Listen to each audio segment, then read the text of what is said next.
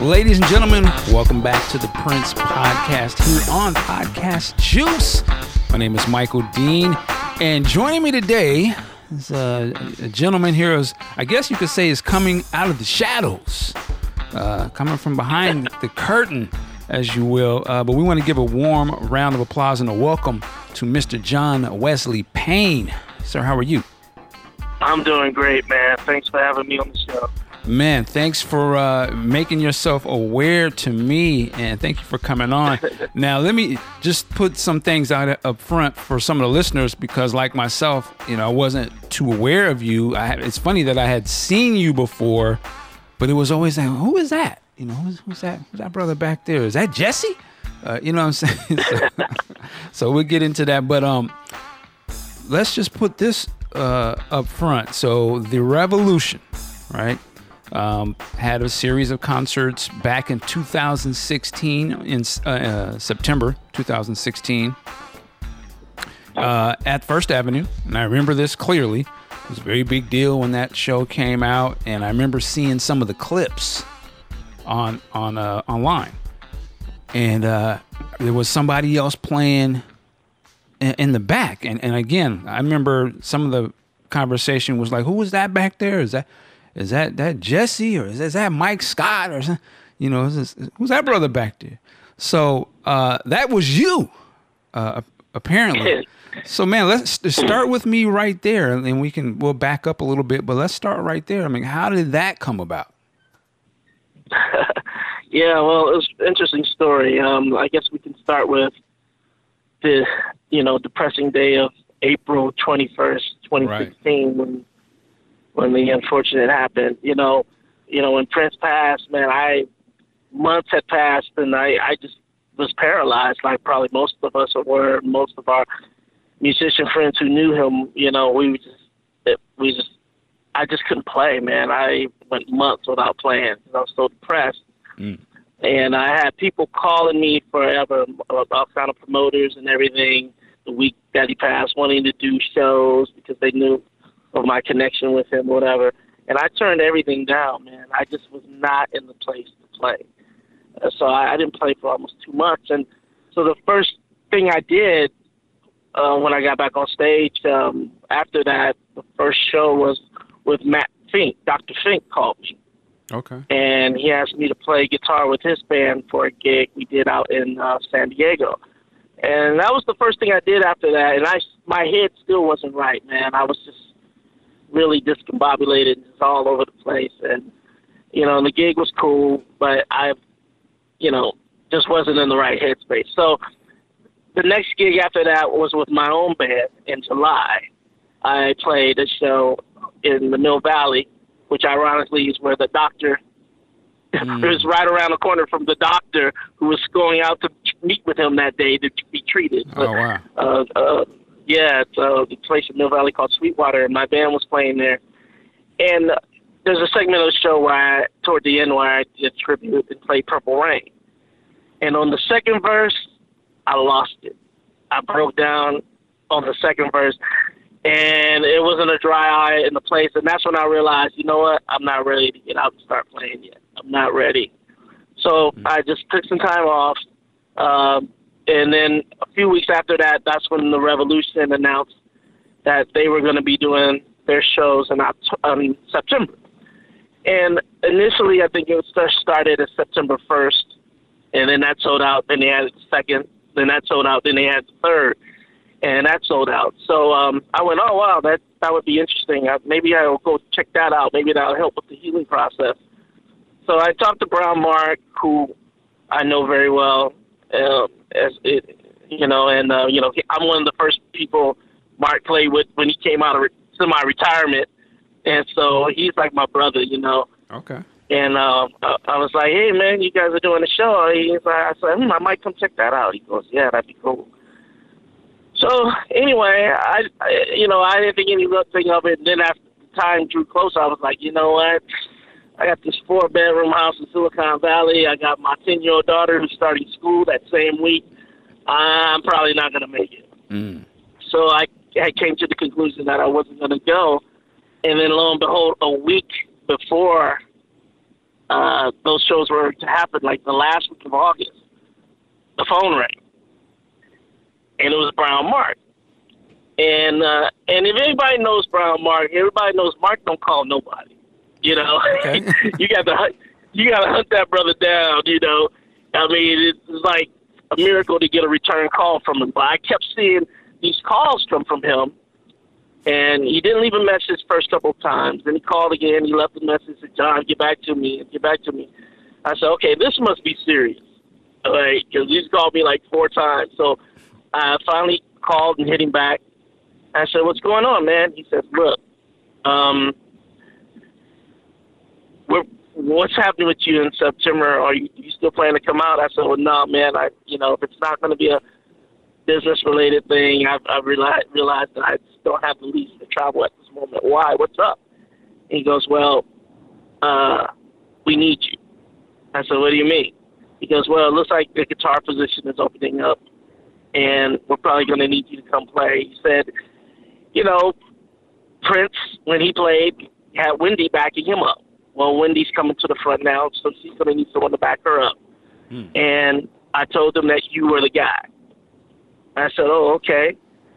and so it's it's interesting because they had already started rehearsals back in, I guess, June or July.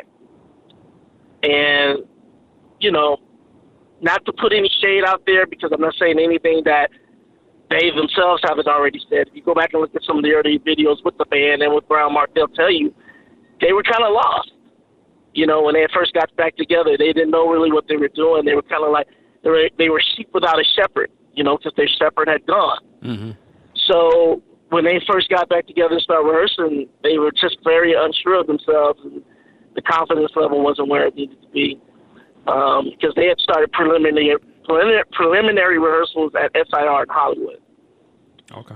And and I guess that's when the time they decided to bring Andre and Dez on as special guests. So anyway, they realized that it wasn't feeling right, and that's what Mark said, "Man, we need another guitar player. We need that." So I guess, you know, when they Lisa had their group of people down in L.A., so they brought in some of these the highbrow, A-list L.A. guitar guys, and they they they weren't cutting it they didn't cut it.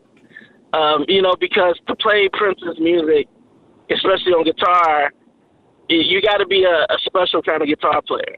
Right. You know, you just you just can't jump on and play. As simple as his stuff may appear to sound, you just can't be uh, any old guitar player playing this stuff because you have to be fluent in rock, funk, jazz, and blues. You got to be able to touch on all that. Mm and be able to intertwine it all into one. And there's very few guitar players who can do that. So anyway, they went through a couple of people. It didn't work out. And then Mark was in rehearsal. He's like, look, I got the dude that could come down and play this. He can play this stuff in his sleep, you know? And everybody can wonder, who's he talking about? He's like, man, I know the dude. I know the dude. And then Matt Fink said, Mark, are you talking about John Payne? and then Mark said, yeah.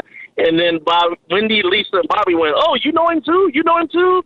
And Matt went, yeah, I know him. Yeah, yeah, he he's good. He's good. Yeah, yeah, he he, he can do this.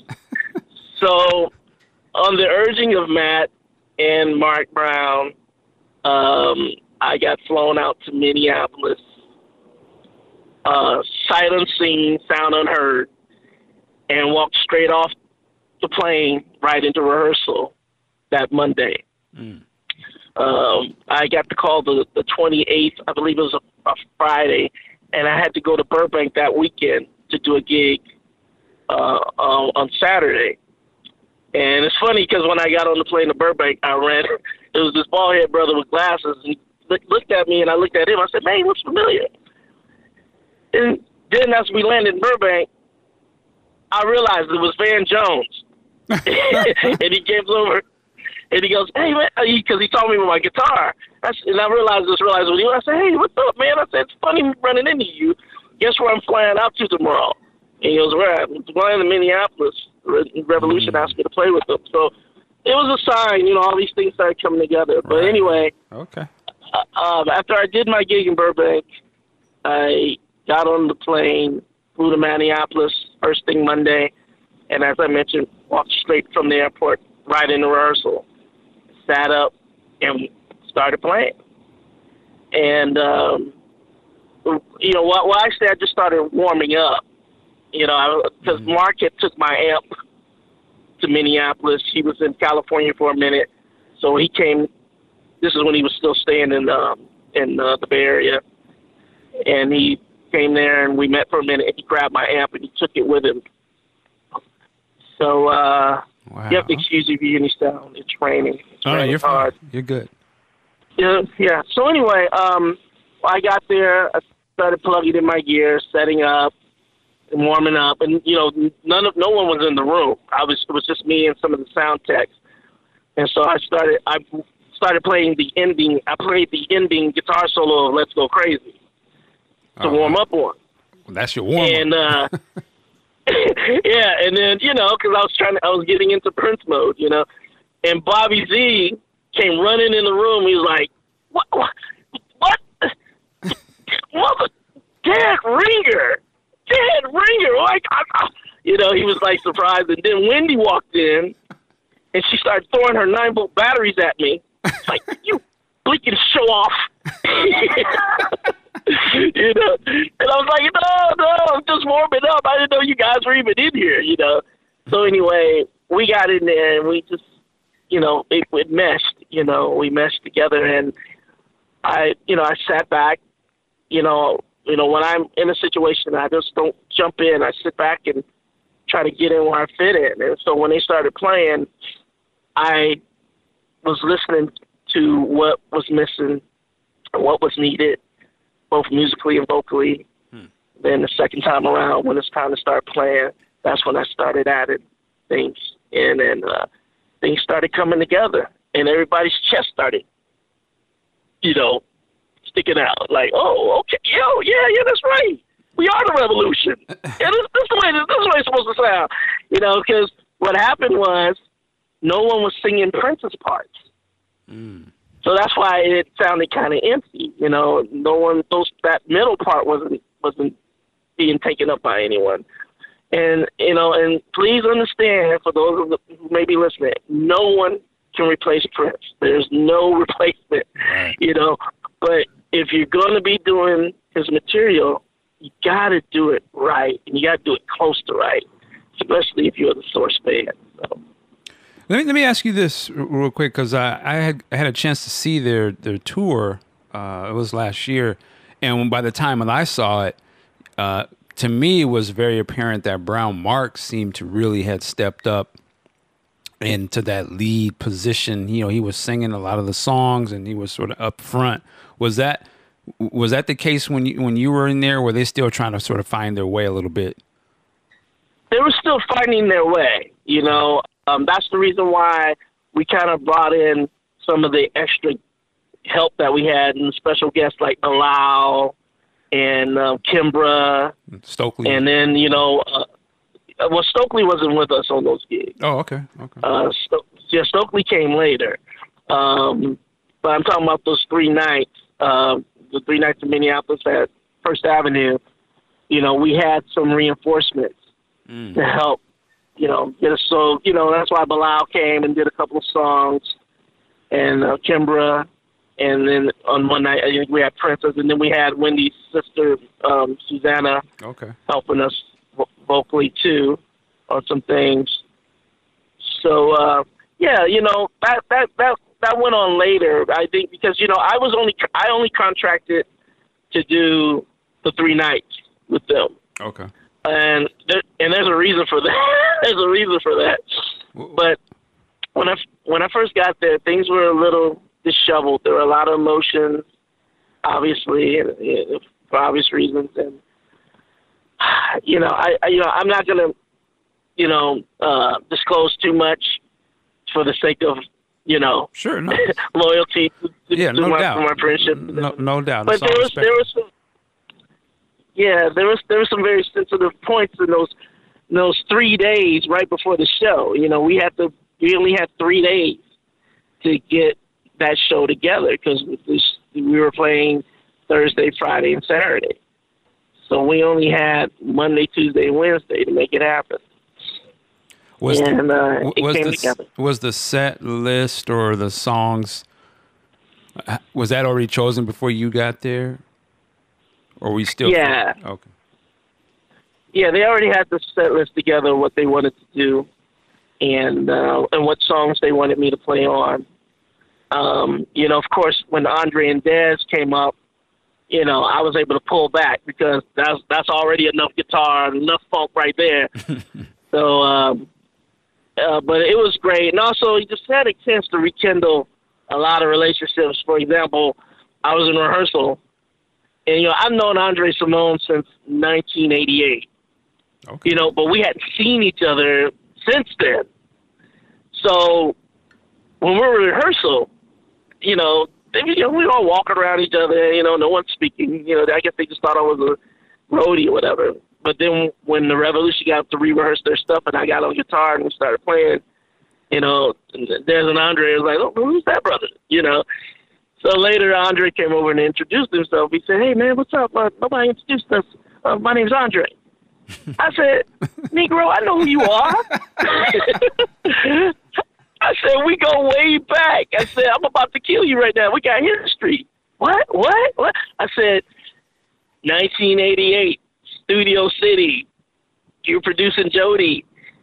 Your bandmates were producing this cat, John Payne. That was you. That was you. I said, yeah, man. That kid was me. And props out to Gary Kennebrew and Greg Porter. Uh, those are two guys that were in Andre's band, and they um, they produced me. You know, my, when I decided to go become, you know, go the route as an independent solo artist. They took me under their wing, and lot of chops on production. They, they're the reasons why I mean I know a lot about production as I do.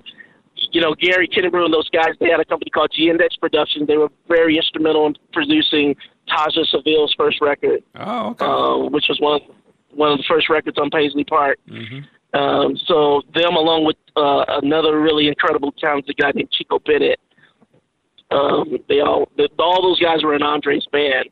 So um, they had a place not too far from Andre during that time, and Andre would come by and uh, listen to my material, and he would give us advice, and he also helped set up a meeting with, uh, um, was it Louil Silas or Jheryl Busby, one of them at MCA, because Andre was like the man at MCA at the time because he had just produced Jody Watley, Okay. and Jody's stuff at looking for a new love, and yeah, man. some kind of love. Up. Yeah. all that stuff went through the roof. So, so it was funny. So I was like throwing all that stuff in his face. I was like, dude, Carlos and Charlie.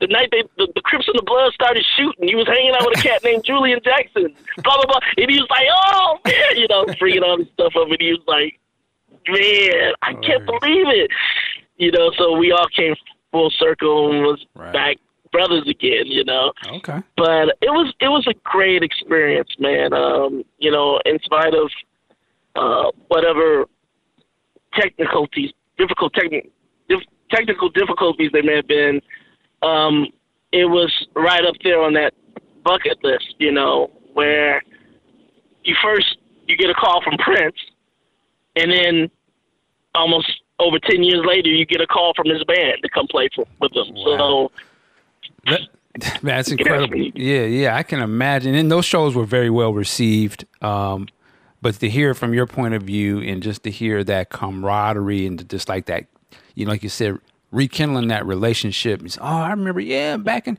that's some very important stuff uh, on the musician level, but just on a personal level, right? Like to be able to sort of come Yeah. back around. Um, I want to back up just a little bit, and we'll come back to uh, some of the things you mentioned here, but we got to go back to you you mentioned your your music and you were working uh, on your stuff in 88 so i want to go all the way back to that like Oh, God. yeah man talk to me about like uh, you know the, the john wesley payne project you were just talking about because i know and i was very much a music uh, listener head back in 88 so that's my time frame so like i'm very curious to like uh, and then you were working with you know you said the guys what was the name again? Uh, of those producers? What was it Gary Gary Kennebrew, Greg Porter. Okay. Shout out to those and, brothers. And there was enough. Yeah, man, those guys were super, super duper bad, man. And I mean, um, you know, they were very tight with uh, John McClain over at A and M, Okay. who had signed Jesse Johnson at the time, and and there was another super bad group out of Minneapolis that never had a chance to see the light of day, Mm. but the stuff was smoking, and they were on A and M. It was a group called Cinema Oh. and Craig, uh, yeah, a guy named Craig Holloman. You know, God rest his soul. He's not with us any longer, but he was a genius.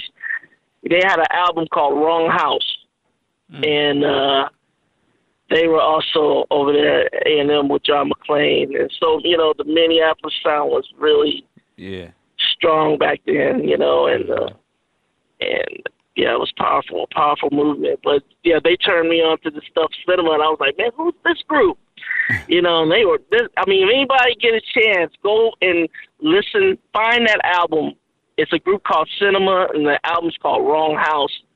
This this project was before its time. They had one single that kind of came out. It was called "Let Me Put You in My Pocket." Do you remember that? No, I'm I'm looking it up as you speak because I got put to you hit it. in my pocket. Okay. put you in my pocket, baby. It was funky. But anyway, this was all during that time when we were, you know, when they were producing me. Yeah.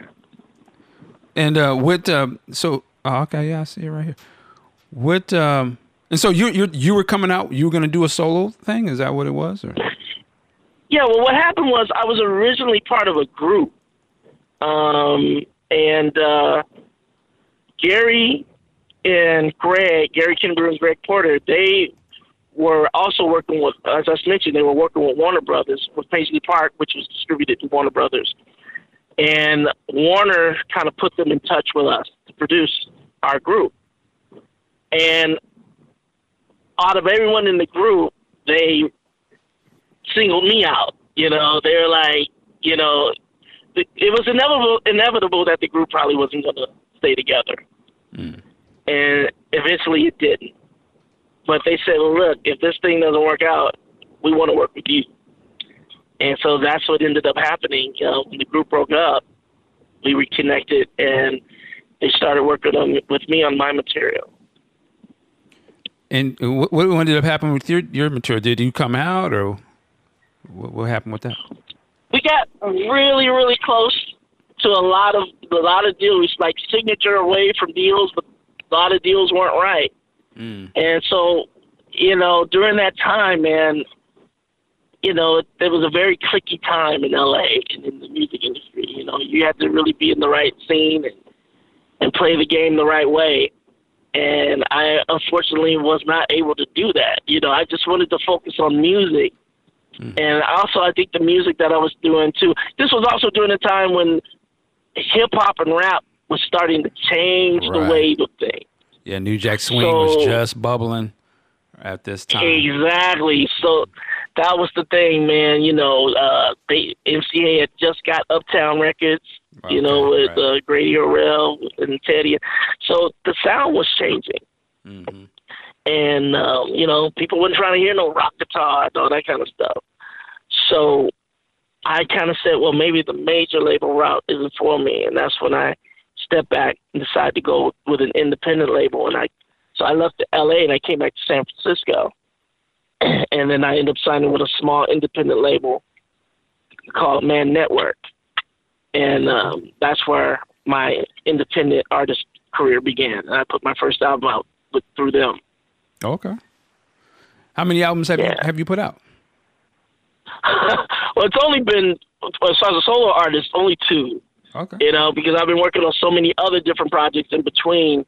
Um, after I got out of that first deal, I again I took time off and just reverted back into being a musician because I was getting so caught up in the politics of the business and you know with the artists and dealing with the label and I was starting to lose my love for music and for for this business. And I was like, you know, when it gets to that point, you got to step away. hmm And so that's what I did. I I pulled out, and then I just started being a session player and started playing bass and guitar behind different people, which was the best decision I made because during that time, I ended up hooking up with George Clinton. You know, wow. um, okay. he kind of we inst- we instantly had a bond, man. We what happened? I was working with a artist named Big Brother Soul, and he was one of the original founding members of Digital Underground. Um, uh, and um, okay. Yeah, has it got yeah, something to do with what's that? Uh, let me ask you real quick. Uh, what what was the? Uh, ah, they had that song Spirit. Was that something to do with? Yeah, Force One. Force, Force One Network. Yeah. Same same guy. Okay, that's I know who you're talking about then. Yeah, yeah, yeah. Mm-hmm. Same guys, same guys. Shout out, shout out to Will and Jimmy Drake. Yeah, those are the same guys. But uh, yeah, I was working in the studio with them, and ironically enough, there was somebody next door recording. And I didn't know.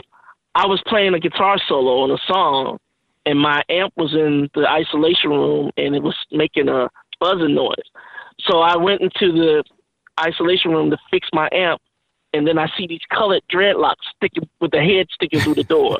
and it was George Clinton in there listening to me, and he said, just keep playing, keep playing. Don't say nothing. He didn't want to let them know they were ear hustling on what we doing. And then he said, hey, hey, hey, man, hey, when you finish over there, come over here and put some of that on my stuff. When you finish over there, come put some of that on my stuff. I said, all right. So uh, I finished up the session with, with Big Brother Soul, and then I went next door and started working with George instantly. And when I plugged in and I warmed up, and he went, "Oh, You've been waiting for this. Oh, you, oh, you, you was, you was ready for this. T- turn him up. Oh, oh you, you got more licks than the law house. you got more licks than the law. He said, "Let me tell you something. Let me tell you something. Everything all the other producers, everything the other producers told you not to do, that's what I want you to do. Mm. Everything the other producers told you not to do, that's what I want you to do." And then that was that. And uh, I started jamming with him on some rec- recordings, and then they were playing a show in town in San Francisco that that same week we were recording at the Warfield, legendary Warfield Theater. And he said, "Look, man, why don't you come jam with us? Come jam." And uh, man, he called me out on stage, and I took a 15 minute guitar solo, man.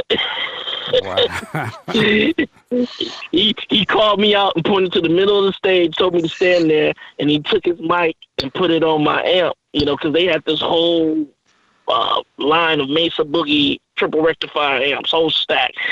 And my stuff was loud. He took his mic and put it on the amp. He said, "Turn him up, turn him all the way up." and I just, just started wailing, man. I just went to another place, you know. wow, that's amazing, man. When George Clinton tell you that, yeah, you chosen right there. I mean, that was it, you know, for sure. Oh man, well, it's amazing. That's the reason why I have such a open-minded uh, approach when I have my band. You know, I want everybody in my band to be bad. I want I want everybody in my band to show their stuff, man. And that's where I learned it from with George, because George wants you to throw down. You know, he wants you to be the baddest that you can be. And so when you get on that stage, he wants you to turn up and he wants you to just get out, man. Uh, that's why when I play with people and I have to kind of feel squelched or, or subdued or quote unquote put in a corner, it's kind of foreign to me because, you know, George kind of spoiled me, you know. He was like, man, be do you. Go out there and do you because whatever you do is just gonna make me look great anyway. Mm-hmm. you know? Mm-hmm. So that's the wisdom in in what he does, man. That's why he's been around for so long. You know, he when you're in the studio with George, it's like you in the you like somebody you just got in the studio with for the very first time. Mm. I mean, he still has that pure, genuine love for music, man. You know, and it was such an inspiration working with him. I mean, working with that's that's how I got my my first endorsement deal. I got from playing with him that night. It was a a rep from Dean Markley Strings, who ended up kind of becoming like a brother to me. His name was Merle Saunders. Shout out to Merle Saunders. Merle saw me playing, and he pulled me aside. He said, "Hey, here's my card. you need to call me first thing Monday morning. And I called him Monday morning, and I had boxes coming to my house Tuesday morning, and they haven't stopped since. Damn. okay. and, uh, yeah, and that was back in 1999. That was back in 2000. So, yeah, Man, okay. props to George, man. So yeah, and and I imagine how that must have felt like, you know, being in that studio and then him coming in the room and like, you know, introducing and telling you all that. I, uh, and I'm saying that because, you know, knowing like what all those albums meant and his whole movement and all that. You know, I kind of wanted to go back a little bit to just to to your um, sort of getting into music uh, to sort of set all these guys in context to you. Like, wh- where are you from? When did you, you know, get in the urge to pick up an instrument and start playing? Well, man, I'm originally from Oakland, California. Okay. Yeah, I'm originally from Oakland, where, as you know, Prince borrowed from Mhm. quite regularly. he borrowed a lot of us from Oakland, so it, it, it's no surprise that sooner or later he and I, our paths were going to cross, no matter who tried to keep us apart. But I'm originally from Oakland, and uh, you know, I, I got the urge playing because my house was full of music. My mom listened to Jackie Wilson, Sam Cooke, Mahalia Jackson, James Cleveland, um, you know, all the gospel and and and root R and B from the beginning. And then my sister in law, Carolyn, she had very eclectic taste. So she listened to Elton John, Chicago, uh, Journey, Tom Jones, Sly and the Family Stone, uh, Jim Croce, you know, all this rock funk stuff. And then my brother Jerome, who was in the military, my oldest brother, he was making money, so he was able to like buy everything. This was back. This was back when the boom boxes was out. This was when that the Earth, Wind and Fire used to advertise that platinum, Panasonic platinum, the the big boom boxes with the you know. And he would buy one of those every year, get the newest one, and he bought cassette tapes after cassette tapes. So from him, I learned about the Bar-Kays, Mm. you know, um, Con Funk Shun, Bohannon, Barry White, Brass Construction, uh, you know, Kashif, um, you know, of course, Parliament Funkadelic, all that stuff, man, all that stuff. I mean, just the source material, you know. And so, um, getting back to my cousin Carolyn with her eclectic taste, she also had the desire to play guitar, and so she had a guitar, an electric guitar, laying around, and I took it upon myself to try to learn those songs that I liked Okay. and try to teach myself to play them on guitar. So, as everybody knows, the guitar has six strings. The, the, the top four strings on the guitar, G, D, A, E, are the same four strings that are on the bass. So what happens was when she was, you know, it was also she was a big Jimi Hendrix fan as well. Can't forget that. And so I would try to emulate playing Jimi Hendrix and hit those high notes, and I would always pop the E and B strings. I would always pop the last two strings. And so when those strings were gone, then I would just revert to playing the bass on the top four strings. Oh wow. And so that's how I learned how to play guitar and bass at the same time. So this is all self-taught. You didn't go to like no schools or have an instructor other than the records. Well, you know, I took music in school and stuff, and I tried, I tried to be formally trained, but the teachers all hated my guts because before they could try to teach me anything, I already knew it. Mm. And so, well, the one teacher, her name was Vivian Jones. I'll never forget it.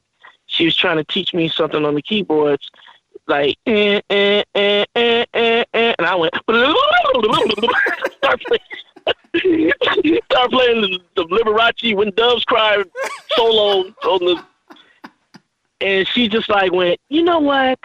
You, you just don't belong in here. You know, you don't belong here. You, you, you know, this this is not for you. Okay, you already got it. You just you just don't belong. She just got really frustrated with me, man. So I said, well, hey, let me just take what I got already and rock with it. So I had my first band and uh, in high and well, I had my first band in junior high school, Mm.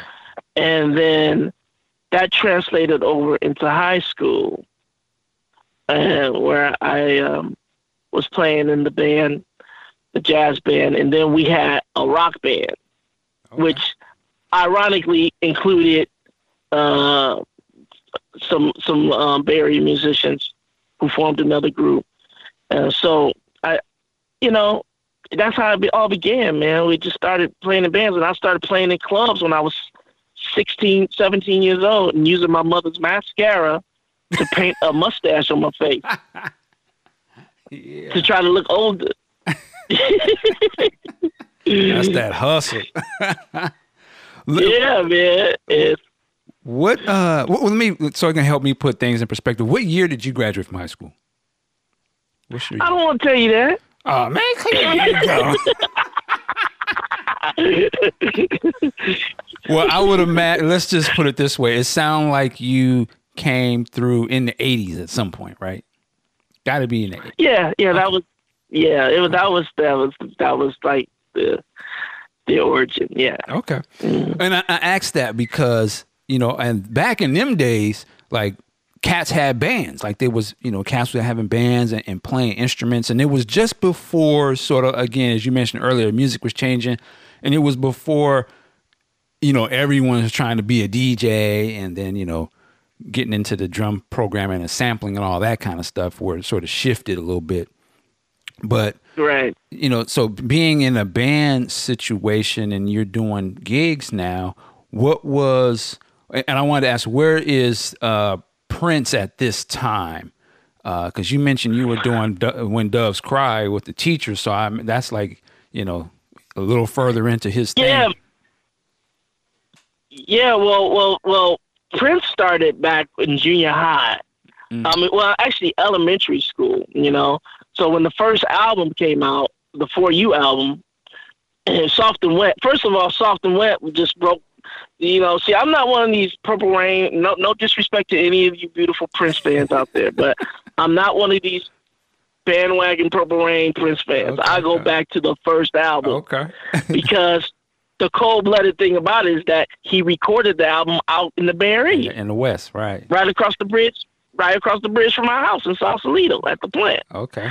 So, uh, you know, and then what's ironic is the engineer who worked on my first album worked on that record, worked on that the, some of those sessions with him, uh, Richie Corsello.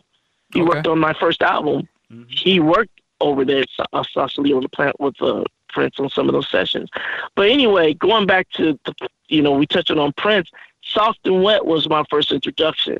And that record blew me away because I had never heard synths, synthesizers, Mm. sound that funky. I had never heard because the whole people don't realize that whole record was all synths. There ain't no guitar on that record. Mm. He's not playing any guitar on that record. That's all synthesizers. And so it sounded different. He was ahead of the game back then because, you know, later on everything started being keyboards through MIDI and everything. Mhm. But he did that record as his first single and it was all keyboards. I had never heard synths sound that fluid. And I think that's the that's what he was going for. That's why he named the record "Soft and Wet" because he wanted the keyboard to sound wet, so that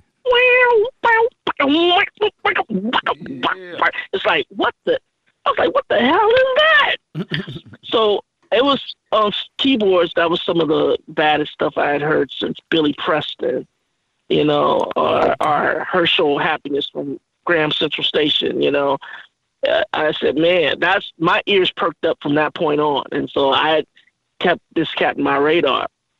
Okay. And so then, of course, the second record came out was "Why You Want to Treat Me So Bad" and "Want to Be Your Lover." You know, "Why You Want to Treat Me So Bad" bad blew me away because it was like it was a rock tune, Mm-hmm. but it had but it had R and B overtones. You know, and then this cat was singing in like a, a high Smokey Robinson falsetto. it's a dark around town. I'm like, whoa. Okay, how are you gonna be able to sing that live like that with all them rock guitars going on, you know? but it was Prince. That was what made Prince be Prince. It was a whole different thing. And so we got locked into that. And also, too, I'm from the church. Okay. And one thing about being a musician from the church, you have to be a bad dude mm-hmm. on everything. Right. You know, it's just that's just like required. You can't be a mediocre musician uh, and, and, when you're playing in the choir because you ain't gonna be playing. So point, uh, point blank, we already. yeah, yeah, because the choir directors, you know, they be they don't play. So we had that foundation coupled with the fact that you know we found out that this cat was playing everything, and then we already had Stevie Wonder. Mm-hmm who was already playing everything on his records, and he was blind, so it was like really tripping us. You know, so all, yeah. I grew up in an amazing time, man, where yeah. if you were to be a musician, you had to be the best. You know. What did you? Uh, do you remember when? Um, and I asked this because I remember when I first heard it, and I was just kind of even getting the idea of wanting to do music. But do you remember when the time first came out? Like get up, oh get yeah, up. Like I don't. To me, I remember like I was like, man, what is this? And then when they just had like that long, you know, the guitar solo was just going through, but it was a funk record. But I was just, I didn't know, I had no idea it was Prince at all. But I just remembered, I was like, mm-hmm. damn, this is this is the shit right here. And this was at well, the you, time when Zapp and stuff was starting to pop too. But right. Well, you know what? When I first heard that time record, I felt it was Prince because the way it was recorded, that whole kind of dirty, cloudy, mm. soggy analog sound where that bottom end was so fat, it sounded just like the Dirty Mind record. Okay. And, and, and, and it's a trip that even at that age, my head could hear the difference between things sonically. I could sonically tell the difference between things, you know, and I could tell that that record had to be cut either on the same year or in the same studio that Prince cut the Dirty Mind record because the sonically they sound exactly the same. Now, song wise and vocally and musically, yeah, it's different. But if you're really spiritually in tune mm-hmm. to the one and to the source, you could go deeper and go, wait a minute, there's a famili- familiarity here. And then if you listen close to the falsetto, you can, you hear, can hear Prince singing. Yeah. Mm-hmm. You know, you hear Morris's voice on the low. Get it up, get ready. Then you hear Prince. You ready for a good time? You hear, yeah. you hear on there. And so I'm like, man, that's that's Prince. And then when I saw the album cover, the album cover was shot in black and white, just like the Dirty Mind album okay, cover right, was shot right. in black and white. and then I said, wait a minute, this dude looks like Prince with a suit on. you know, when I first saw Morris Day on that album cover, I said he, he looks kind of like Prince with a but a more masculine version, you know. And I mean, I'm no offense by saying that because you know every we all know Prince purposely went for the androgyny right, thing, right. you know. So I guess to totally differentiate that, he's like, look, I'm gonna put this group together and look like it was some pimps who decided to put a band together, exactly. you know. And, and and that's what we thought when we first saw the time. We were like, oh, these are like a bunch of pimps who just decide, man, yeah, man, let's get together and go do some gigs. it was cold. What it, what? yeah, it was, man. And then and then it's so funny. Uh, again, years later, you know, Jelly Bean Johnson's one of my friends, man. You know, we talk all the time. You know, whenever they come out here play, takes care of me, and we end up being friends. You know, oh, man, it's just one of the things. Like, like like I said, you you come full circle to grow up listening to these people, mm-hmm. and then to turn around and have them call you up on the phone out of the blue. Right. Wow. What, what, what, was uh, so man you guys you're doing your thing of course you know these these records uh, are coming out and having quite the influence and that Minneapolis sound, you know, that sort of starts to shape that time period. You know, things morph into that that style. Uh, were you influenced by that sound, and even it, even not just the sound, but obviously the visual aspect of Prince and what he brought to the table was very heavy at that time as well. Was that a, were those things really influencing you at, at that time as well? Absolutely, man. Everybody in the game everybody in the game was influenced by it. If they say they weren't, they lying. if they're a brother who grew up in the '80s and wasn't wearing some pointy toe boots and didn't have a Jheri curl, say that. and say they wasn't influenced, they lying because the influence was strong, man. You know that's why you had all these other little groups come out. You know, like uh, Ready for the World Mhm. and Z Look, and uh, there's a bunch of them that came out. You know, uh, Exotic Storm, who was signed to RCA, and who else? There was a bunch of groups that came out, and so that's why, in hindsight, now as I look back, man, I am so thankful to God that none of my stuff came out as a major label back then. Because this predates Facebook and everything, so you ain't got we nothing need on them me. pictures. Yeah, where the no, no. pictures at now? There, there's, there's a few pictures. There might be some few pictures. I know whoever listens to this, they're probably going into the crate and start digging some stuff up. But, uh, you know, at large, though, I was not out there in the public eye. Mm. And I didn't, you know, so it was a blessing that I didn't sign a record deal back then. it's funny because I talked to a lot of the A&R guys who, who, uh, I shot my stuff to back then. I, I'm friends with them now, you know, on Facebook, and we talk, you know, like Eric Nury and uh, Steve Buckley, who was at Motown. And man, you know, I, I say to them, I said, man, thank you. thank you for not signing me. Because I, I go back and I'm listening to some of this stuff and I'm like, I wasn't ready, you know. I mean, I would have been ready for that particular time, but now it's like, you know, it would be in comparison, it'd be dated. You know what I'm saying? You know, Mm. to to what, where I am right now. So I'm just thankful, man. Things happen for a reason. You know, I realize in life when when when the opportunity's right at the door, and then the, the shift changes, the direction changes. Mhm. It's for a reason because it's like, okay, that wasn't for you. You know, and I'm so thankful, man. When you when you try to sit back and allow yourself to be led by the Spirit Mm. And not try to take so much in your own hands and just let the spirit guide you. Things will come to you without trying, man. And I'm living proof of that. You know, I mean, I'm not trying to get all super spiritual and Nah, spiritual, we're but good. We good it- with that. Keep going. Yeah. some people say, "Well, you know, anything worth, you know, anything worth having for, you know, you know, you, you have to struggle for everything that's worth having, whatever." And that's not necessarily true. You know, you know, it says in the scripture, you know, it's the blessings of God that makes fat, and He adds no pain with it. Hmm. It's in Proverbs. And it says it's the blessings that come from God that makes you rich. And when he blesses you, he adds no pain with it. So when it's meant for you to have, boom, it's going to happen and can't nobody take it away from you. Okay. So over the years, I've run into a lot of people and they go, man, how, how, how did you do that? How, how'd you get that gig? Man, I, I've been watching you over the years, man, and things just come to you. And I go, you know, that's, that's God, man. That's God watching over me Mm-hmm. you know. And so, you know, like I said, to to be called by your mentors and to be able, you know, it's funny because people go, "Hey, man, uh, there's Stevie Wonder over there, man. Let's, let's go talk." I said, "No, no, no, no, no. I'm not gonna go chasing after Stevie." Mm. I said, "When I meet Stevie, me and him gonna be in a room somewhere jamming together. Mm. We're gonna be in the studio."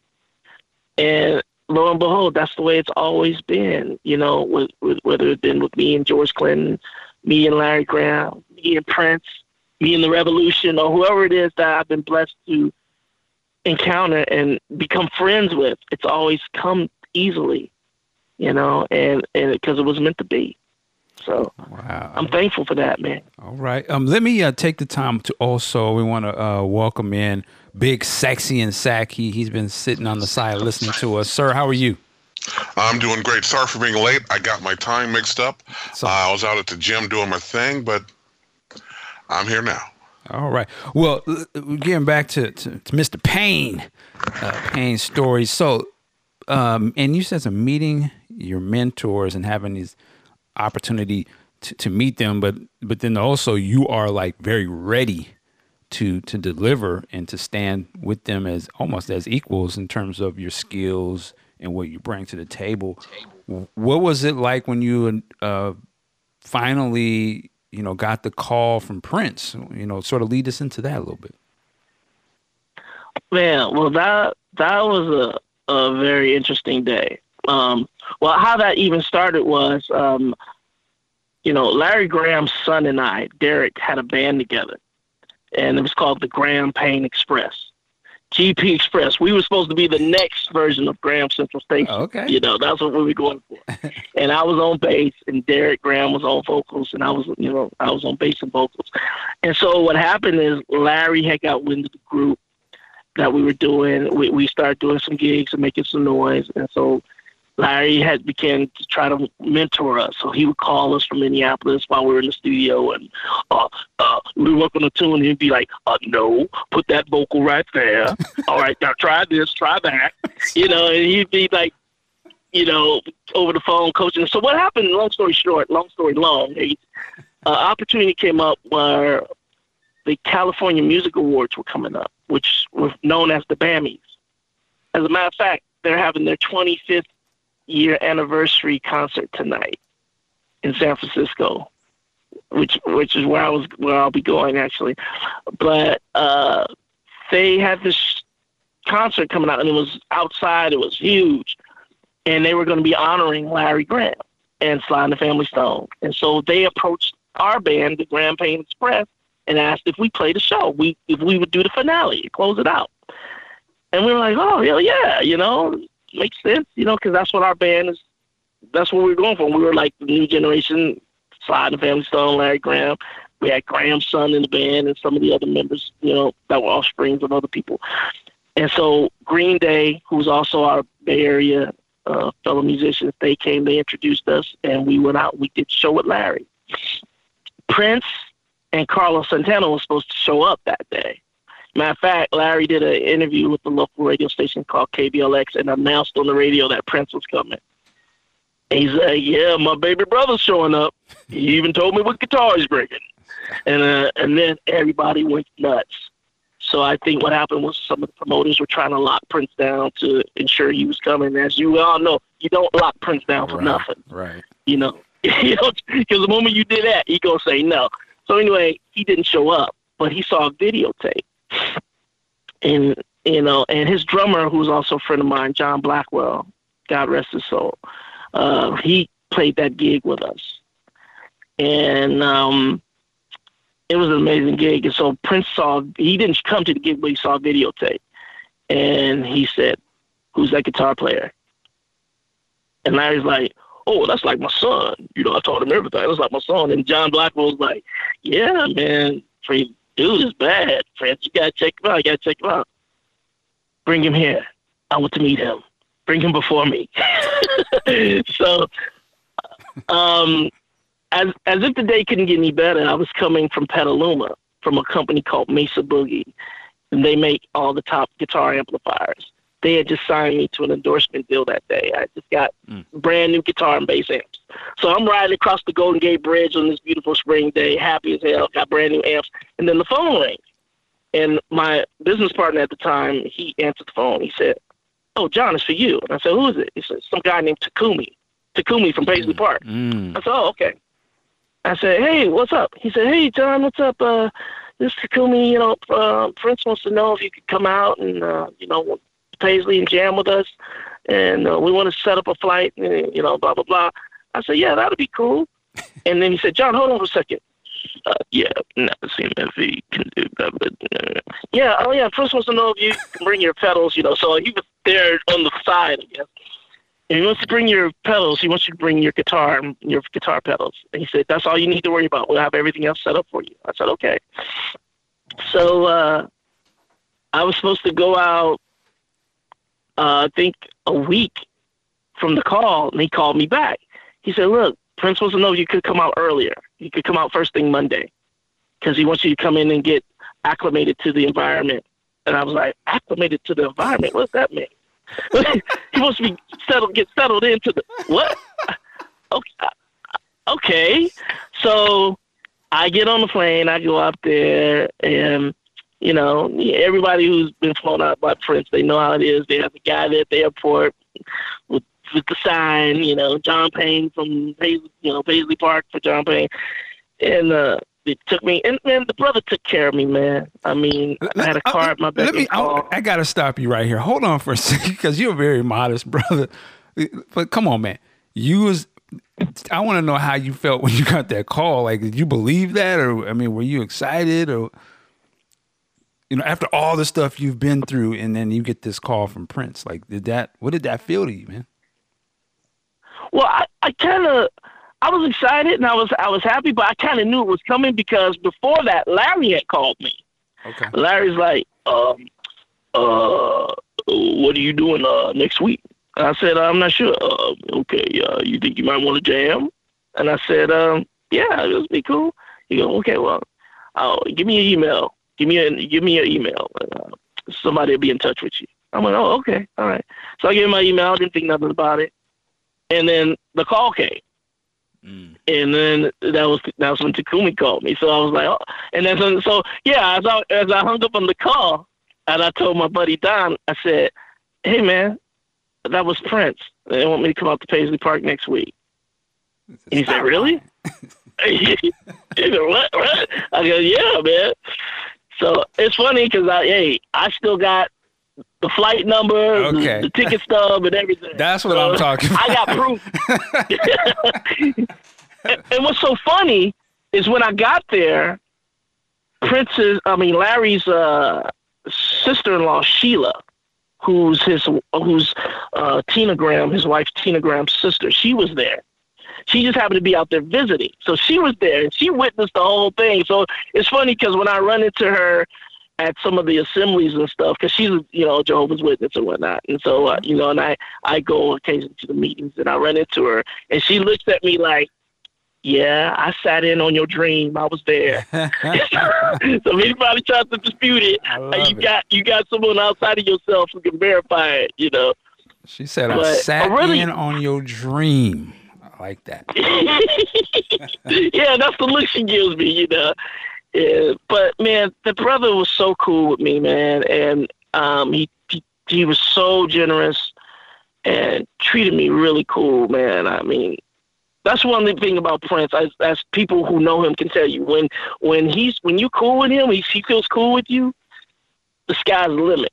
You know, he's very generous. You know, just don't get on that other side. just don't get on that Gemini side, you know. But he's really cool, man. I, and I think the only reason why it came in like that, you know, you know, on that level is because I was referred to him by his mentor, right? Who he has had reverential respect for, and his drummer. So he had heard my name coming at him in stereo. So he was like, okay, I got to meet this dude. If, you know, because he really respected John Blackwell's playing as a drummer. I mean, just, and so he's like, okay, well, if you guys are saying this stuff, I got to meet this dude. And so we got out there, man. We hit it off immediately, and he was just really cool. And we talked back. You know, if anybody knows Paisley Park and the NPG NPG Music Club room. I mean, they've changed it all around now. Mm-hmm. But the smaller room, which is adjacent to the huge soundstage area, that's where they rehearse the band. Okay. That's where him and the band rehearses, and it's the one that got the big NPG Music Club carpet on the floor. Mm-hmm. Right behind, right as you walk into your right, there's a mixing board. And behind that mixing board, there's a little office there. And we, he and I sat there and talked for maybe at least an hour. He just we were just talking about everything. And that's how I know how much love he had for the time and for Jesse, how much he respected Jesse Johnson and stuff. Because he's like, man, you know, you know, one of the first things he asked me, he said, you know, because we jammed a little bit. For first of all, let me back up. There was a story that I got to tell. Yeah. Manuela Testolini she she she cringes whenever I tell the story, but I have to tell it. But when I first got there, you know, Takumi told me to come to the studio early to set up. And rehearsal was supposed to be at three. They moved it back to four uh, because he said, "Hey, they went out to to the movies the night before. They went to see Pirates of the Caribbean with Johnny Depp. This was back in 2004.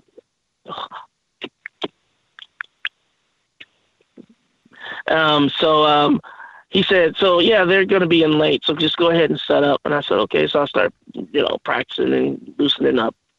I didn't sleep, you know, because I got the red eye in, so I was up the whole night, you know, because of the anticipation. Mm-hmm. And so uh, they started trickling in slowly, you know, around four o'clock. Um, first, Rhonda Smith came in, then Renato came in, then John came in, and then Larry Prince came in. And you know, Prince had these flip flops on, these white tube socks and flip flops. And so anybody who knows the game knows exactly what I'm talking about. He always wore those around, you know, he, he didn't prance around them hills that much, you know, later on because, you know, whatever foot problems or whatever. But he he just looked very laid back and cool. Said, "Hey man," and, you know, I jumped off the stage. I gave Larry a hug. I said, "What's up, Papa?" And I gave Prince a hug and shook hands. And John came over, and so we started talking. And out the corner of my eye, I saw this woman walk in the room, and I was like, "Wait a minute, who is that?" you know, because I don't, I didn't follow, I didn't follow Prince's personal life. I thought he was still with Mayte. I didn't know anything about you know, them splitting up. I thought he was still married to her, but we were talking, you know, me, Prince, Larry Graham, and John Blackwell, and this woman walks in, black dress on, tall, long curly hair, and I was like, who is that? And Prince saw me look. I forgot Prince, Larry Graham, and John Blackwell was even standing in the room. and so this woman starts walking over to us, smiling, she sticks out her hand. And she said, "Hi, how you doing?" And Prince says, "Uh, Manuela, that's John. John, that's Manuela, my wife." and I went, "Oops." So I was like, I was Stevie Wonder for the rest of the day. I was like pretending not to see it. oh man, so we went, up, we got on stage and we jammed for a minute, and um, we had a great time. And then he took me in the studio in Studio B, played me some stuff he was working on, you know. And man, he just really treated me like, you know, his little brother, man. You know, we, we went, went around the studio, took a tour of the studio, you know, upstairs, the offices, wow. where Larry had this long pair of silver Bootsy Collin looking boots that he had from back in the day that was in his office. And then we saw the vault and went downstairs, where on the third level in the garage where all in the base where all his cars are. So saw the the uh, Alphabet Street Thunderbird that's in there. The the yellow sexy MF BMW 850 Ci, that yellow one that's in sexy MF. He had a black Ferrari in there. And he had both of the motorcycles from you know Purple Rain and Graffiti Bridge, and then at the time he was driving he was driving a purple Plymouth Prowler. Oh, right, right. Yeah. Try saying that fast. yeah, yeah, yeah. This really cool, tricked out purple Plymouth Prowler, man. It was really nice. So, but anyway, and this is just like, you and Prince. How long you? This is just you and Prince. Yeah, yeah, yeah. And Takumi, yeah, Takumi, you know, had the keys and was showing me around the place. And so he said to me, "Hey, man, how long you want to stay in town?" I'm like, "Well, I don't know, man. Well, how long you need me to be here?" He goes, "Well, look, there's a jam that goes down Wednesday nights. There's a club called Jasmine's. He said, Takumi, set it up for him to, to stay. You, you go down there and jam. Kirk's band plays down there. He said, and they'll let you sit in. I'm going to set it up. I said, okay. So I stayed and Wednesday night at Jasmine's. They don't have it anymore. But that's what that was the night on Wednesday nights. That's where all the Minneapolis cats come out. So all the cats from mm. Mint Condition, and all the NPG cats, you know, Damon, Tony M, and you know, all of them. They got everybody goes there to hang out. And um, Kirk's band was playing, and he had a super bad saxophone player, um, Walter Chancellor Jr. Really cool brother. Shout out before. to Walter Chancellor. Yeah, I heard that name before. Oh yeah, well, well, well Walter worked with Prince as well. He uh, he was. Uh, involved, I think, during the Rainbow Children album because I think they were going to start a band together. They were they were going to he was going to do a band, and so uh, Walter's a great saxophone player. So, uh, uh, but he was playing with Kirk's band, and uh, they called me up, man. They they treated me with so much love, man. Shout out to Minneapolis, man. Mm. First of all, uh, they showed me so much love out there, man. And uh, they called me up to sit in on bass, and me and John Blackwell went and sat up there and jammed, and we turned the place out. And so I called Larry. I said, "Who want LG to come up here? Larry, come on up here." So Larry got up. he got on bass. I got on guitar, and that was it. You know. And also, Chance Howard was in the band too at the time. Chance Howard was playing a bass synth with uh, Kirk's band. So, um, but it was a really, really cool night. Um, and that was a really cool time. So, you know, getting back to that Revolution gig, I'm gonna tell you, the thing that made that gig the most special were the fans. Mm. You know, Mm-hmm. the fans really, really, really made that worth it. It, it. And there was five people in particular because I had the second day I almost quit the gig. I'm not going to get into the details as to why, but I had I had almost decided I had decided to pack my stuff up and leave because that's how It was, Thick. it was like that. tension was. Oh yeah, yeah, man. It, it got a little. That's why. I mean, I was only I only played with the band for a week, but I felt like I was with them for twenty years. Mm, okay. Okay. Let me ask you this. Let me You know, ask you this. So, who who was the when you was there? Like, who was sort of the band leader at that time, or was there a band leader? Well, Mark, uh, you know, I guess it could be said that it was more, you know, Wendy and Mark were, that were kind of, you know, calling the cues because they were the people up front, you know. Mm. and you know, and then Mark, you know, in his uh, you know democratic way, you know, was kind of trying to lead things because you know you had to try to, you know, handle everybody gently, Mhm. so you know no one got bent out of shape. But um, I was given specific instructions on how to uh, deal with the situation.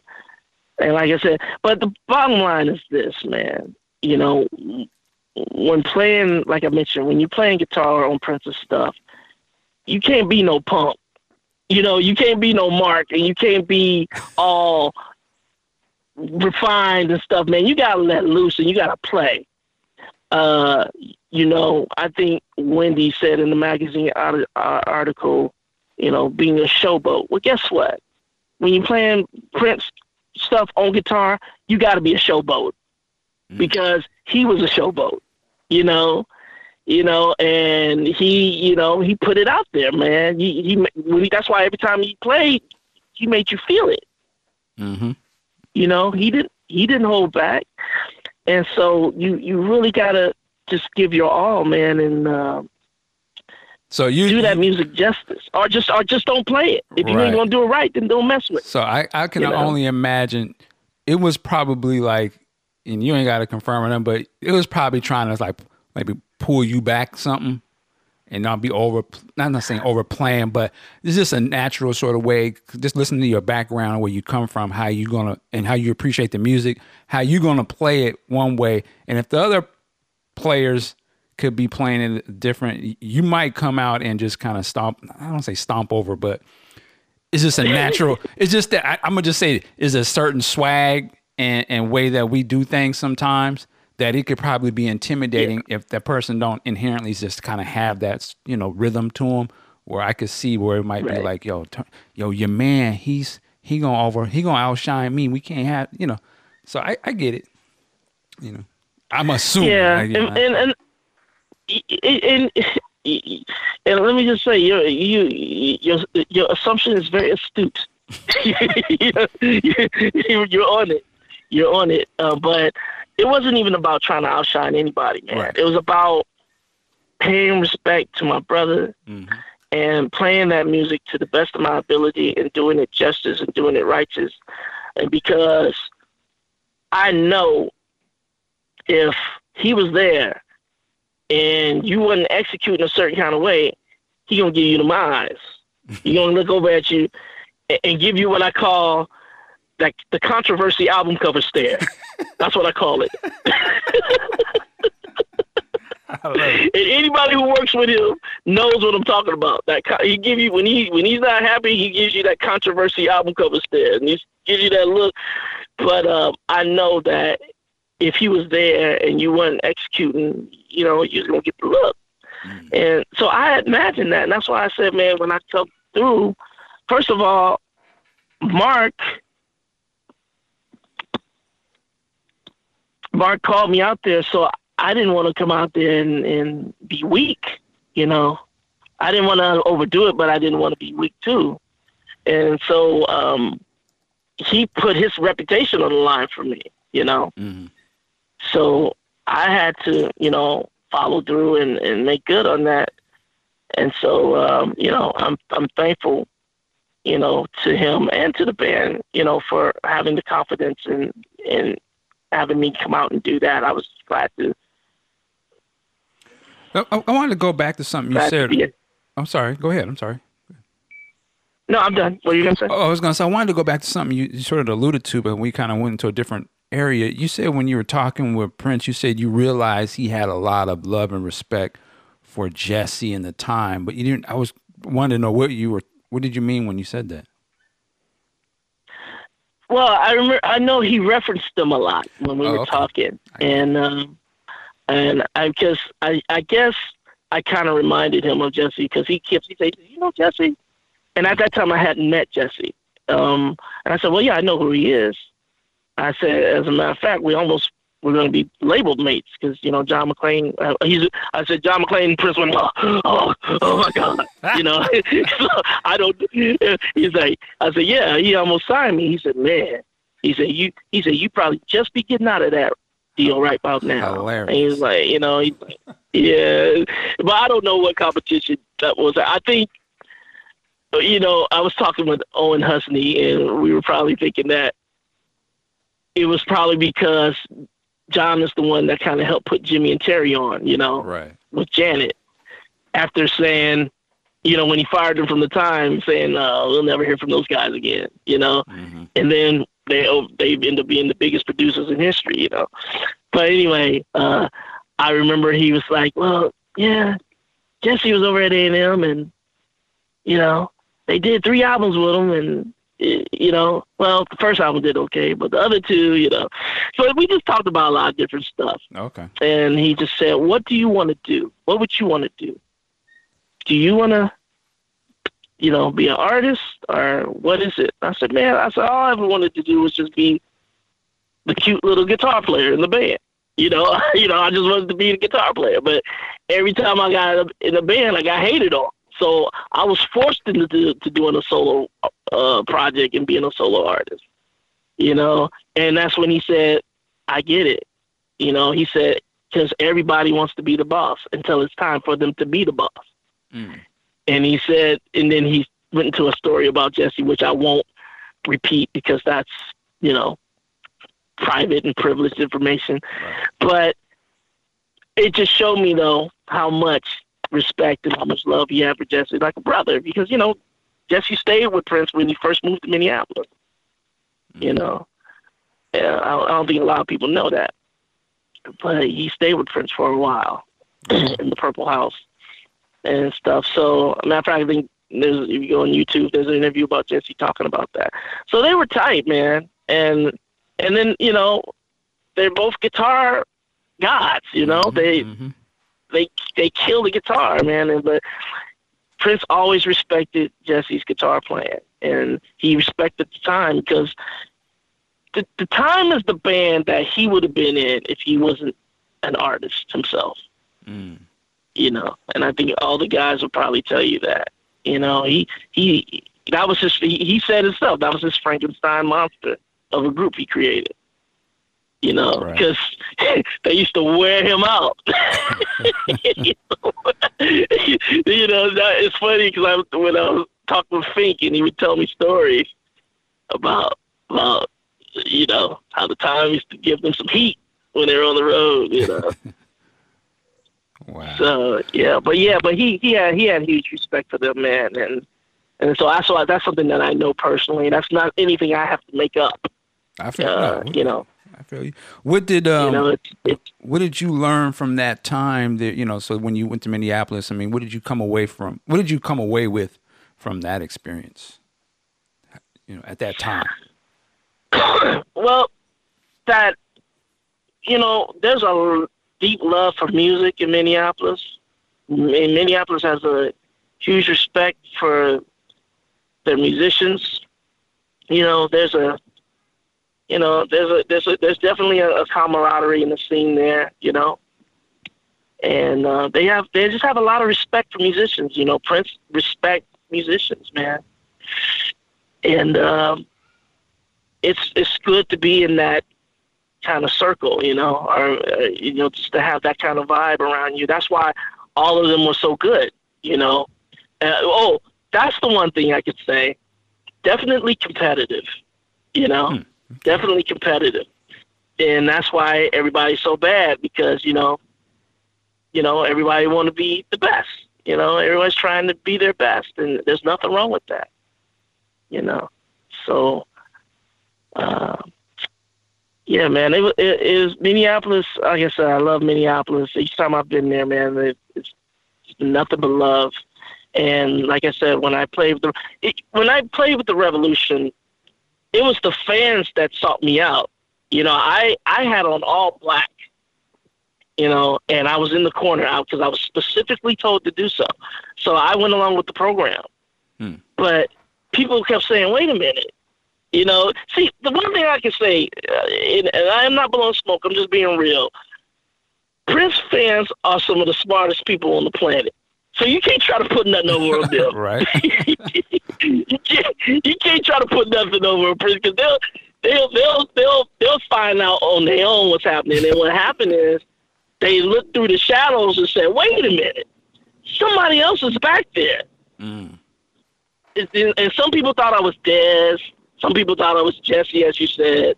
And some people, you know, they just like, who is that? Mm-hmm. And so when I was going outside of First Avenue across the street to my hotel, um, you know, I would walk. I wanted to walk because I just wanted to soak up the vibe, man. The energy was right. so strong mm-hmm. that week during there, you know, and I just wanted to be a part of that and soak up the energy for the people. And, um, you know, I, I only rode to the venue with the band the first night because I was like, man, don't nobody know me, so I, I have the privilege of enjoying this energy.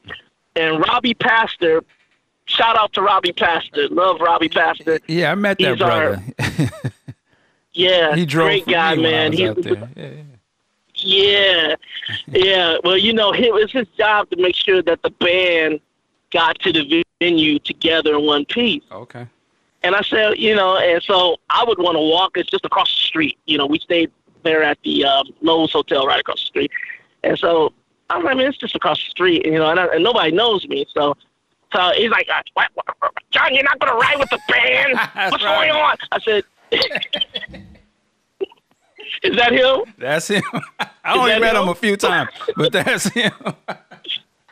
he goes, right, right. I said, Robbie, I said, man, I, I just want to, I just want to stay real and, and soak this energy. I said, I'll be all right. He said, well, do me a favor. Could you please just call me and let me know you made it over there safe? Okay. I mean, just, I said, Robbie, it's okay. I'll be okay. I'll, you know, I'm a big boy. It's He's all right. and, and so I, I get over there and I, I tell them I was over. So anyway, when I was outside, people would come up to me going, hey, you're the guitar player. and I said, wait, wait a minute. You saw that? You go, yeah, man, we saw you back there. We saw you a couple. Of, we saw you say things a couple of times. You know, because there was one point in the video that I think you got the video clip. In the beginning of Let's Go Crazy, Wendy's guitar wasn't working. Mm. And so at the end of the in this life, you're on your own. So if I wasn't there to play that, it would have been a disaster because for some reason her guitar wasn't working. So it's funny how much the band, the, the fans picked up on because the one guy told me that said, "Man, I saw you back there," you know, and so by being hidden, it just kind of made me more of an attraction. You know, because we were trying to figure out what was up, and then you know, the homie Questlove was there, man. Shout out to Questlove, he was there and gave me props, and like I said, there was five people that that night in particular that really made me uh, realize what I was there for. Because I was, like I said, I was ready to throw in the towel the second day because the emotions was like all over the place. Mm. But uh, Matt Larson, Brenda Bennett, mm. um, Matt Larson, Brenda Bennett, uh, and then Manuela, of course, and then um, this one lady in particular who came up to me at sound check on day two. And uh, oh, um, I can't I can't remember his name at the moment, but the fifth person will come back to me later. But he's a really really cool guy. Um, these are the people that kind of helped me keep my head on straight, you know. But anyway, at sound check, this particular lady came up to me, and uh, she said, "Hey, I hi, I just wanted to say hello. I, you know, you nailed those guitar parts note for note, spot dead on. I was on your side of the stage last night, and I was enjoying every moment of your playing. You sounded amazing." And I was like, "Who's this lady?" I said, "I said thank you so much. That means so much." And Matt Larson came up. He said, "Oh, John, you you don't you never met Susan Rogers?" Oh man. I just Susan Rogers, John Payne. And that when Susan came and told me that, man, that just my spirits just went up. Mm. Mm-hmm. Yeah, that after getting ready to just like say the hell with this, that she really lifted me up as well as the one else there, man, who was in my corner, and that they made that gig really worthwhile to me. And and also when you know people like Manuel and others are like, listen, you gotta remember you're here to represent your brother. You're here to show respect and honor to your brother. Just keep that in mind. That's why you're here. Mm-hmm. And I said, that's right. I, it ain't about me. It, it's about showing respect to P. And so that's what got me through that, man. And wow, that's a blessing. Like I said, man, I wouldn't change it. Yeah, yeah, I wouldn't change anything. Ah, incredible. Yeah, Susan Rogers, man. Shout out to her. Uh, such a, uh, I don't know, I would say she's such a, a, a, quiet, but her presence is just like, ah, you know, she's just a very calm sort of a uh, demeanor, but so knowledgeable, man. I've been around. It's soothing. soothing. Yeah, okay. Soothing and and, and, and, and quiet confidence and secure. It's like when she's there, everything it feels like a warm blanket. Somebody just laid a warm blanket over you. You know, it's like oh, okay, everything will be all right, you know, and and she was brought in because the first night, you know, the sound wasn't exactly what it needed to be, and so um, a particular young young lady uh, whose name I won't mention, she, you know, kind of put the call out. Was like, uh, you probably need to get down here and put your hands on this. So she came and she helped the engineers kind of dial in the sound and stuff. And so she was amazing, man. She was, it was really an honor meeting her and just to have her say those kind words really made my day. Wow. All right. And then also too, you have uh, shown me. We we didn't talk too much about like the bass guitar uh, and the and the designing with the company and all that. It's a company called Swing. Can you give us a little bit of, of background on that? Oh, absolutely, man. Well, you know, I've been, you know, playing all my life, guitars and bass, and uh, you know, and I collect guitars and stuff, and I played on all kind of different guitars and different basses, and I had the opportunity to make my dream guitar. And what happened is this company, they approached me um, years ago. I, yeah, I was at the NAMM convention, and you know, I'm, I'm, you know, I already had a couple of endorsements already, but you know, you go there and as a musician and as a producer, you, you know, you want to stay up on all the top of the latest things and what's the newest gear. And I sat down, was playing some instruments, and I saw this one bass company that nobody was really tripping on, and they had some really dope stuff. And I picked up the bass and started playing, and a whole crowd started gathering around the booth, and that was it and and the owner was like, "Listen, we want to build a guitar for you. Tell us what you want. How would you want to do it? How would you want it made?